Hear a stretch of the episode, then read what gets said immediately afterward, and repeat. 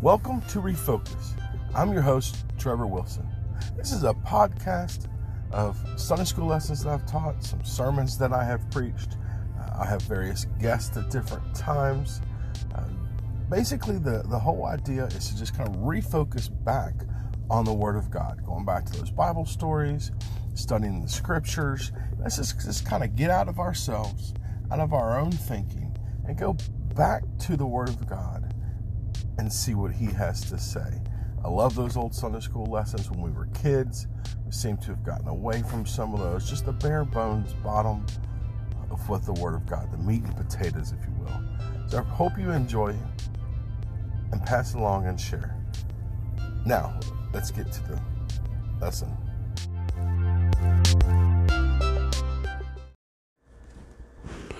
Hello again. We're back. We're in Matthew chapter 15. Finished up through verse, uh, let's see, 28. Moving on into verse 29. Hopefully, we can finish the chapter in this session. now, what you're going to see here is um, a repeat performance by Jesus. Um, and I'll have something to say about that in a few moments when we get into it. Um, but you know, you remember in the previous chapter, Jesus fed the five thousand, and this one he's feeding the four thousand. So we'll talk about that in in just a moment, um, because they're not the same event. But it says in uh, let's see in the beginning in verse twenty nine, and and really what I'm I want to point out to you, we mentioned in the last section about you know it was a teaching moment that God was using for or Jesus was using for the disciples. In this one, I think there are just things that you and I need to learn. There, I just want to point out some lessons, I guess, for uh, for you and I to absorb and get out of this passage. So in verse 29, and Jesus departed from thence. Um, you remember he had encountered the lady uh, from the area of Tyre and Sidon. Um, now he's back. He says he came nigh to the Sea of Galilee and went up into a mountain and sat there. So and now he's kind of reversed course. He's just pretty much he went up towards Tyre and Sidon, turned around and came back. That's why I said in the last chat, uh, last verse or uh, uh, podcast that, and I believe what he did there was he had deliberately gone to for that meeting of the woman. So anyway, he came back, back to the near the the region of the Sea of Galilee, which, as I said before, that was the the bulk of his ministry was in and around the Sea of Galilee. Um, so he comes back and he goes up into a mountain and sat down there. Now, you know, you and I think of a mountain, we think of the the the Great Rockies or the Great Smoky Mountains or something like that. It's not so much that; it's just more a hilly area or a place where he can go and be alone. It's probably kind of high up, but but easily accessed not like you're trying to scale the side of a cliff or something like that, because it says in verse 30, a great multitude came unto him. Um, so Jesus went and up into the mountain, found a, a, a, a, place there, and I believe, of course, he knows what's about to happen, and he so he finds a place that will accommodate the crowd that's coming, and he sits down to just rest and wait. I guess the lesson that I want to point out here is that Jesus is waiting he's waiting for the people then to come to him. His, the message has gone out as to who he is and what he can do. And while, yes, in verse 30 it says, the multitude came to him, having with them those that were lame, blind, dumb, maimed, many others, and cast them down at Jesus' feet, and he healed them. Um, they, they were coming for healing and that sort of thing, but it, it doesn't matter. In Jesus' case, this is a genuine situation. He has the ability to heal uh, and he has the ability to use that as uh, a means of sharing who he really is. But I want to kind of chase a rabbit here for just a minute because notice what it says. They came. It came with him those that were lame, blind, dumb, maimed. You know, today you see faith faith healers all over the place. Everywhere you turn, there's a faith healer. Uh, I even saw not too long ago that Kenneth Copeland was talking about um, he believes he might possibly be the first billionaire faith faith healer. You know, crazy stuff. But anyway, um, these faith healers that you see today, they get up on stage and they perform these miracles. I don't have time to get into all the deception and everything and all the tricks that they use and things that are involved in that are involved in that. But just you know, comes to mind here as I see this, people brought the lame to him. Now they supposedly heal people that are lame. They throw clutch crutches and and um, wheelchairs and stuff away. People get up and walk. Of course, I believe that's all fake, but it doesn't matter. You know that they claim they can heal those those who are lame. Um, he says he healed the blind. Um, I think maybe sometimes they use these the blind, dumb uh, people who can't speak or people who can't see who suddenly they can they try to heal them. That's a whole lot less prevalent. Usually it's lame people, people on crutches who can't walk or whatever, that, that they heal, but they, uh, you know, they, they, they don't so often heal the blind and the dumb, but that's a little harder to fake. And the maimed, you know, they don't give people new arms. I know you they have these, they have this little trick they use to make people think they can make somebody with one short, one leg shorter than the other grow and, and match the other but you know that they don't really do that. But but they certainly don't bring somebody up on stage who's missing a leg and they give them a new leg. And you know that they, they just they can't do that. Uh, they can't even fake that. So anyway, that's the rabbit I want to chase. But Jesus obviously could, so he was clearly genuine. Love to have seen how that happened, just as I'd love to have seen how he fed these four thousand. I'll mention in a few moments. Verse. Um, 31 Insomuch that the multitude wondered when they saw the dumb to speak, the maimed to be whole, the lame to walk, and the blind to see, and they glorified the God of Israel. Now, he was able to transition this into true worship. Um, they actually recognized who he was, and and and ultimately, you know, they may have come in order to be healed. They left understanding that they had encountered Jesus. Then Jesus called his disciples in verse 32 unto him and said, I have compassion on the multitude because they continue with me now three days and have nothing to eat, and I will not send them away fasting, lest they faint in the way. One or two things I'd like to point out here. Jesus has no desire to send you out among the wolves unequipped. Um, he needs time to develop you.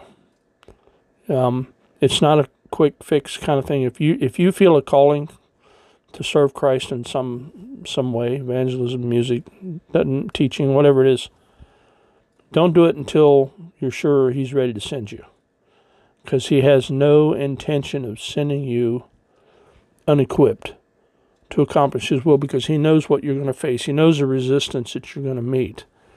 He knows what it's going to take to equip you for the ministry He's chosen specifically for you. And let me also point out let's say you're called to preach.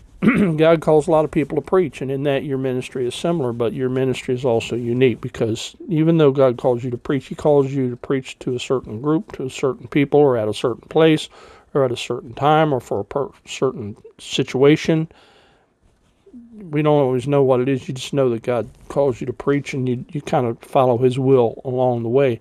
You have to depend upon Him at all times because the last thing you want to do is go somewhere or do something or speak to people that God has not called you to do. you don't want to get involved in ministry that's not your ministry. God is going to equip you. He's going to give you what you need. He has compassion on you. And He wants to use you to the fullest extent of your potential, but he has to develop that potential. So wait for him. Be patient. Kind of like missionaries that are on deputation, you know, they have a they have a burden to go to a particular country or place or whatever it is, but they have to raise funds and make it possible to go and make arrangements to be able to do that. It takes time. Be patient. God has a ministry for you. All right, verse 33 and his disciples say unto him, Whence should we have so much uh, whence should we have so much bread in the wilderness as to fill so great a multitude? You would think they learned from their first situation, as I mentioned before. This is not the same, and, and I think it's in the next chapter, 16 or 17, somewhere along in there, actually clarifies that these are two different events. So you would think that they had learned from the first one that God's going to supply their needs. And, you know, the first one was five loaves and two fishes. This one they have seven loaves because Jesus said to them, verse 34, and Jesus said to them, How many loaves have you? And they said, Seven and a few little fishes. Um, look, don't worry about what you have. Whatever you have, give it to God. God's going to use it. He can make it last, He can make it work. Don't concern yourself with what God has equipped you with. Take what He has given you, you return it to Him, let Him use it through you. Um, and so that's what He does here. Don't worry about what you have. Just just make sure that you give to Him everything you have. Don't hold back. All seven fishes, or seven loaves of bread, and a few little fishes, give it all to Jesus. And he commanded the multitude to sit down on the ground, and he took the seven loaves and the fishes, gave thanks and brake them, and gave the disciples and the disciples to the multitude. Now, here in verse uh, 36, there's I'm going to be here for just a little bit. We've got about five minutes left, but I want to use it most of all to point out just a, a few teaching points. I would love to have seen that this multiplication. I mentioned this when we talked about the 5,000. I would like to have witnessed the transition, you know, when the seven loaves was transitioned into enough to feed all these people and then have all this left over. And I'll, I'll talk about that in a minute too. Um, but, you know, you never really get to see that. We just know that what we give to God is sufficient, and He is able to take that and multiply it in such a way that it's sufficient to, to meet the needs of a lifetime. Um, and it amazes me sometimes how you know God can use me and how He can do things through me that things that I don't feel you know equipped to do, and and yet He does it because in verse 37 and they did all eat and were filled and took up of the broken meat that was left seven baskets full. Look, just be grateful with uh, what you have, you know, where you are, and whatever is your ministry. Wherever God has called you to serve, go there. my life has taken several turns during the course of my life. I've pastored, I've, I've, I've traveled with a singing group, of course, I've taught, now I'm I'm I'm working as a minister of music at my church. I I never thought I'd see the day that I would would be equipped to do that, and and I certainly don't feel that I am. I have so many shortcomings. I don't understand how I'm in this position because I don't deserve to be here, and I'm not capable of doing what I'm doing, and yet. You know, people seem to enjoy it and, and appreciate it.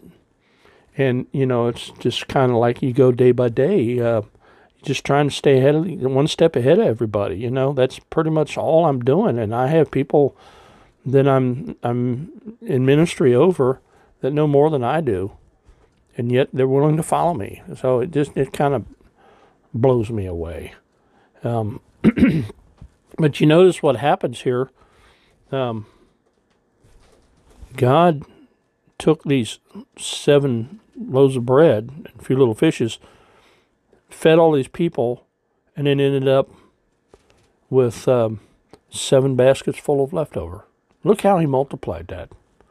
Um, it just it's just amazing what God can do when we're just giving others what God gives us. That's really all we're doing. We're we're just we're just a conduit. We're we're you know, and, and I was an accountant um, in my secular life, and we have these things called uh, pass through entities and stuff, um, companies and that sort of thing.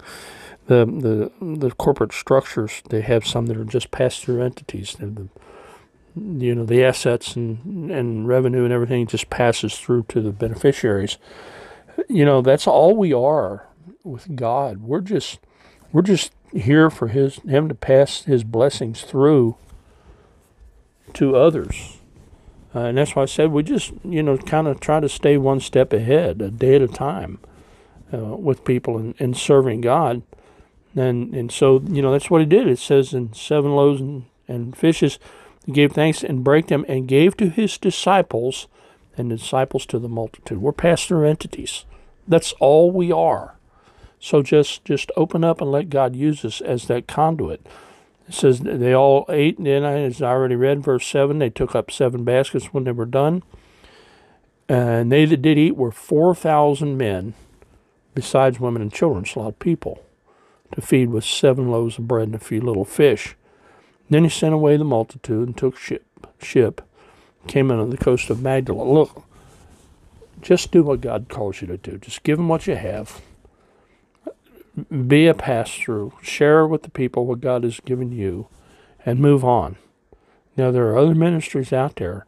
We're just one small cog in this big wheel, in this big machine. Let God use you to whatever extent He can. And you know, when it's all done, you get to go home and be with Jesus. Where's the harm in that? It's a win win situation. So just you know, go out there and feed the four thousand. God will do that with you if you simply allow them to. Once again, thanks for listening. Thanks for tuning in. Hope you'll be here next time when we move into chapter 16. Thank you and God bless.